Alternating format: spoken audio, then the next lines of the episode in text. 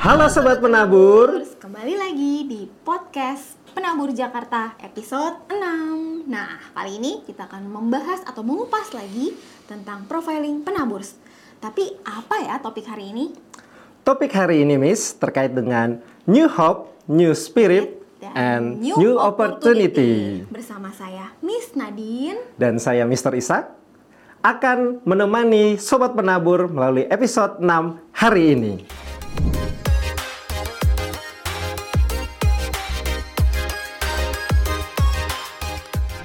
Nah, Miss, hari ini telah hadir bersama kita narasumber yang tentu akan menjelaskan terkait dengan topik kita hari ini. Hmm, oke Tapi sebelum menjelaskan nih, Miss, ingat nggak terkait dengan pepatah tak kenal maka Tak kenapa-kenapa kok tak kenapa-kenapa ya? Tak kenal maka tak sayang. Oke, Miss, langsung saja kita kepada narasumber kita yang telah hadir saat ini. Pendeta Indra silakan. Halo, Pak Pendeta. Halo Mr. Ishak dan Miss Nadine, Sobat Penabur, senang bisa bertemu dengan saudara-saudara di acara podcast. Semoga percakapan podcast ini boleh memberkati. Bagaimana kabar nih, Pak Pendeta Indra? Kabar baik, em, anak saya lagi mau bentar lagi naik ke jenjang berikutnya, jadi eh, sukacita. Saya juga baru dikaruniai satu baby, dua bulan, jadi ya itu kabar terkini saya. Senang bisa ketemu Bapak Ibu di podcast ini. Wah, senang mendengarnya ya Iya. berita gembira ini. Jadi hari ini kita mau ngobrol-ngobrol eh, Pendeta Indra mau sharing-sharing eh, bagaimana sih sebenarnya Pendeta Indra harapan baru dapat mempengaruhi semangat dan sikap kita. Ya, pertanyaan ini eh, harapan baru ya, New Hope itu saya jadi ingat satu ayat yang buat saya menarik itu adalah di Yesaya 42 ayat 10 sampai 12. Nyanyikanlah nyanyian baru bagi Tuhan dan pujilah Dia dari ujung bumi. Baiklah laut bergemuruh serta segala isinya dan pulau-pulau dengan segala penduduknya. Baiklah padang gurun menyaringkan suara dengan kota-kotanya dan dengan desa-desa yang didiami Kedar. Baiklah bersorak-sorai penduduk bukit batu. Baiklah mereka berseru-seru dari puncak gunung-gunung. Baiklah mereka memberi penghormatan kepada Tuhan dan memberitakan pujian yang kepadanya di pulau-pulau. Nah, eh, sobat penabur, yang menarik buat saya adalah nyanyikanlah nyanyian baru, gitu. Eh, bukan nyanyikanlah nyanyian lama ya. Jadi kita tuh diminta, diundang sama Tuhan eh, melalui Nabi Yesaya untuk menyanyikan nyanyian baru, jangan yang lama gitu. Saya pikir-pikir maksudnya apa ya? Saya melihat D.A. Carson, seorang ahli biblika, dia memberikan satu penjelasan. Dia mengatakan bahwa orang Kristen itu sering kali mengulang-ulang pengalaman spiritualnya yang 10-20 tahun yang lampau. Ya. Diulang terus bagaimana Tuhan bekerja di, di hidup dia 10-20 tahun lampau. Ya, di satu sisi sih nggak apa-apa juga dia bilang. Tapi kalau kita hanya mengulang peristiwa di masa lampau seolah-olah Allah tidak bekerja di masa kini. Dan itu menunjukkan kedangkalan spiritual, eh, kata dia ya. Jadi eh, saya coba untuk mengkoneksikan perintah itu dan eh, D.A. Carson, saya merasa Tuhan kan nggak bekerja di hidup saudara, eh, di hidup kita 10-20 tahun yang lampau saja, tapi dia juga bekerja hari ini. Jadi kita harus memiliki kepekaan dengan kebaikan Tuhan supaya kita bisa menyanyikan nyanyian baru gitu. Ya, eh, saya nggak tahu kalau di persekutuan gereja kita kadang-kadang mungkin suka eh, siapa yang mau kesaksian gitu kan itu jadi momen yang sepi gitu kan terus mungkin ceritanya begitu-begitu aja gitu. Nah jadi eh, kita perlu memikirkan kebaikan Tuhan yang sangat real di hidup kita hari ini pasti ada. Nah masalahnya kita punya kepekaan itu enggak. Ya, jadi nyanyikanlah nyanyian baru bagi Tuhan itu memberikan pengharapan baru buat kita. Saya sih ngelihatnya begitu. Mr. Ishak, Miss Nadine. Sangat menarik ya, Mas Nadine. Dan tentu eh, cukup dan pasti sangat jelas ya buat sobat penabur untuk penjelasan yang sudah disampaikan oleh Pendeta Indra. Saya tertarik sih ya Pak Pendeta terkait dengan istilah nyanyikanlah nyanyian baru. Ketika tadi Pak Pendeta mengatakan demikian, saya jadi ingat ada lagu ya yang mengatakan nyanyikanlah nyanyian baru ya seperti itu ya. Iya. Jadi memang e, melakukan segala sesuatu itu memang harus hal-hal yang baru ya, bukan hal yang lama yang tadi sudah disampaikan oleh Pak Pendeta. Oke Pak Pendeta, e, dengan penjelasan tersebut e, saya juga ingin Pak Pendeta menjelaskan terkait dengan mengapa penting untuk memandang peluang baru sebagai suatu yang positif dalam tentunya dalam kehidupan kita saat ini. Iya, saya um, karena kita bicara dalam konteks Kristen ya, jadi saya menjawab juga dari konteks kita sebagai orang orang Kristen anak-anak Tuhan. Coba Bapak Ibu perhatikan khotbah pendeta Bapak Ibu di gereja.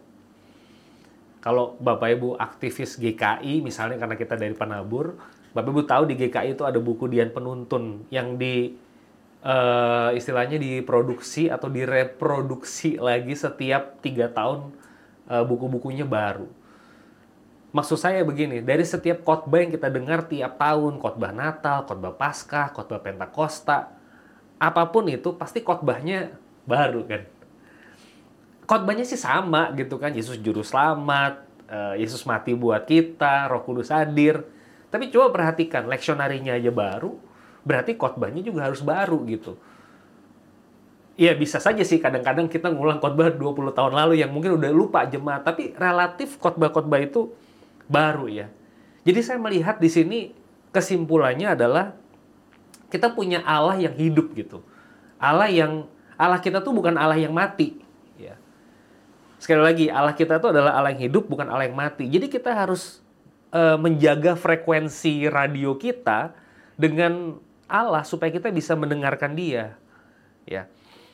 Ada ada dua kutipan yang menarik uh, sobat penabur yang saya mau sampaikan dari A.W. Tozer. Nah, A.W. Tozer bilang begini, ada dua kalimat. Yang pertama, musuh yang paling berbahaya dari gereja Yesus Kristus adalah rutinitas yang diktator. Ketika rutinitas menjadi Tuhan dalam kehidupan gereja. Jadi rutin aja program gereja ya kita tahu lah copy paste atau mungkin program penabur copy paste ya. Terus yang kedua uh, eh, Awet Tozer ngomong begini, umat Tuhan harus bertumbuh selama ada pertumbuhan maka gereja tidak akan bisa diprediksi. Jadi uh, podcast yang hadir di penabur tahun 2023 ini saya yakin nggak ada di jangan-jangan saya salah, tapi mudah-mudahan saya benar. Saya yakin tidak ada di benak pengurus mungkin di tahun 2020 gitu. Oh nanti 2000, uh, eh, sorry di tahun 2000 maksud saya. Nanti 20 tahun lagi kita begini-begini, kita nggak tahu gitu. Kita ngikutin perkembangan zaman, teknologi semakin berkembang, gereja dan sekolah Kristen yang berrelasi dengan the living God itu juga sebetulnya sangat dinamis. Ya, um, jadi kalau Bapak Ibu dan saya punya saya mau tekankan relasi yang baik dengan Tuhan, kita pasti akan terus-menerus memandang peluang baru gitu. Ada gitu, semangat. Jadi kita juga nggak nggak lesu, kita nggak repetitif mengulangi konten yang udah ada, yang mau dibicarakan udah ketebak. Bayangin khotbah yang udah ketebak, pasti jemaatnya nggak mau dengerin. Tapi kalau khotbah itu kok bisa ke situ ya? Kita tahu Roh Kudus bekerja dan kita punya pengharapan baru bukan pengharapan lama dan kita juga punya peluang yang baru. Jadi buat saya kuncinya adalah samakan frekuensi dengan uh, the living God itu gitu. Bapak Ibu jadi orang yang nggak bisa ketebak. Itu kan sangat uh, menarik ya. Kalau bisa ketebak semuanya nggak nggak nggak semangat nggak nggak seru gitu. Hopefully jawaban saya juga nggak ketebak. Mungkin itu yang saya bisa refleksikan dari pertanyaan ini menjaga frekuensi berarti ya kuncinya menjaga frekuensi dengan uh, Tuhan ya nah itu kan yang positif positif ya pendeta Indra tapi dalam hidup ini kita masih kalau istilah anak zaman sekarang suka overthinking hmm. atau kalau istilah-istilah yang sering beredar pusing, pusing besti gitu, gitu. itu hal-hal yang uh, mungkin kita merasa manusiawi gitu ya yeah, pendeta yeah. Indra ya nah boleh nggak dibagi uh, bagaimana sih kita bisa mengembangkan atau memelihara semangat baru dalam hidup kita di tengah yang overthinking tadi, pusing besti tadi, biar tetap uh, ada dalam diri kita? Iya. Um, nah untuk pertanyaan yang ketiga ini saya belum memiliki resep baru. Tapi meskipun saya punya resep lama, mungkin Bapak Ibu juga nggak bisa tebak kan. Iya. Jadi saya pikir kalau kita mau uh, menghindari overthinking, kita mau memelihara semangat baru, sebenarnya menurut saya cuma ada satu cara gitu. Bapak Ibu Saudara harus menjaga hubungan dengan Tuhan. Ya. Saya nggak punya resep lain kecuali Bapak Ibu harus saat teduh, Bapak Ibu harus berdoa, di Prapaskah kemarin kita punya tradisi sebenarnya orang Kristen berpuasa ya. Nggak harus ketat sampai nggak makan tapi bisa uh, bapak ibu nggak makan daging misalnya atau makanan tertentu. Jadi buat saya saat uh, bukan hanya NKRI yang harga mati tapi saat teduh itu harga mati buat saya ya. Saya mendeta Mr. Ishak uh, Miss Nadine. Saya orang yang paling bisa memanipulasi saat teduh saya saya setiap hari bayangin saya persiapan podcast aja pakai Alkitab gitu kan. Ya.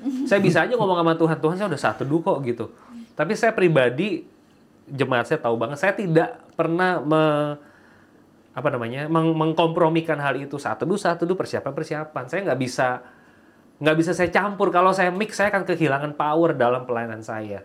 Ya kalau boleh saya uh, curhat sedikit barangkali. Jadi buat saya um, kayak tadi pagi ya, saya cerita aja tadi pagi saya saat teduh sebelum saya ke sini, uh, masalah masalah di dalam rumah tangga itu pelik gitu ya. Tapi apakah tidak ada solusinya? Sebetulnya Alkitab memberitahu bagaimana berumah tangga, cuma masalahnya kita nggak pernah baca Alkitab gitu. Kita nggak ada lemah lembut, nggak ada sabar. Kayak kalau dikasih tahu, eh lemah lembut, ih bagus banget ya lemah lembut ya. Udah ada padahal sebenarnya. Jadi kita nggak membaca Alkitab dengan seksama, kita nggak memperhatikan firman Tuhan, otomatis ya rumah tangga kita berantakan, kita auto overthinking gitu kan. Jadi itu kayak kehidupan yang terpisah dari firman itu mengakibatkan uh, keberantakan menurut saya. Jadi ya itu tadi sih saya nggak punya pilihan lain kecuali anda kembali kepada firman berdoa. Coba deh, uh, eh, Mr. Ishak, Miss Nadine, kita diem. Anda dengar apa? AC kan? Iya. Ada nggak suara? Oh, iya iya iya. Ngerti maksud saya? Di ruangan sini ya. Benar benar. Oke oke oke. Nah maksud saya gitu, uh, sobat penabur, kalau anda diem sebentar, mungkin anda mendengar satu noise misalnya ya dari laptop, oh, yang noise itu sebenarnya ketutup gara-gara anda ngomong terus gitu. Terlalu sibuk kita. Ya, jadi kita overthinking, kita nggak punya harapan baru, hidup bosen. Ya karena kita terlalu busy ya. Tadi pagi sekali jam 6 saya uh, bangun saya setel YouTube, saya dengerin Tim Keller. Uh, intinya gini, Tim Keller kan kena udah udah meninggal ya, dia kena kanker pankreas. Dia cerita di dalam podcast itu bahwa dia tidak akan uh, mengubah pola pola doanya ke dulu sebelum dia kena kanker. Lu kenapa? Ternyata dia dia pribadi bilang di umur 70 tahun dia lebih banyak berdoa setelah dia difonis cancer. Terus si si uh, apa apa namanya hostnya bilang loh bapak kan dulu kan sibuk banget. Iya kita saya sibuk banget tapi uh, harusnya saya juga nggak nggak sesibuk itu gitu. Ya mungkin kita terlalu busy ya. Jadi kita perlu sedikit menurunkan uh, ritme hidup kita ikuti ritmenya Allah. Uh, waduh bapak ibu akan semangat bapak ibu memperhatikan sabat. Itu jauh lebih produktif daripada bapak ibu tidak memperhatikan uh, disiplin rohani. Ya mungkin itu kali Wah, oke, okay, Miss Nadine, luar biasa ya penjelasan yang tadi disampaikan oleh Pendeta Indra. Menarik ya kata NKRI harga mati. Dan saat teduh harga, harga mati. mati. Ya, khususnya kita orang, orang Kristen. Nah, sobat menabur, Pendeta Indra sudah menjelaskan ya terkait dengan topik kita hari ini dan tentu saya yakin sobat penabur pun sudah tercerahkan dengan penjelasan-penjelasan yang disampaikan oleh Pendeta Indra. Tetapi alangkah lebih baiknya dan lebih lengkapnya lagi kita mendengarkan closing statement yang disampaikan oleh Pendeta Indra. Silakan Pendeta Indra. Ya, saya jadi kepikir uh, sobat penabur mungkin tahu ya istilah disiplin. Di dalam bahasa Inggrisnya tuh discipline gitu ya. Dan bentuk lain dari disiplin itu adalah disciple disciple gitu ya. Jadi buat saya kalau kita benar-benar anak Tuhan, kita orang Kristen, harusnya kita jadi orang yang disiplin. Disiplin itu menunjukkan bahwa kita adalah murid Tuhan. Jadi eh, peliharalah saat teduh, pelihara sabat. Anda dan saya wajib ibadah eh, untuk menjaga supaya kita nggak terlalu sibuk dan tetap berelasi sefrekuensi sama Tuhan. Saya rasa Tuhan tuh banyak banget memberkati kita sehingga kita tuh nggak punya atau nggak kekurangan nyanyian baru gitu.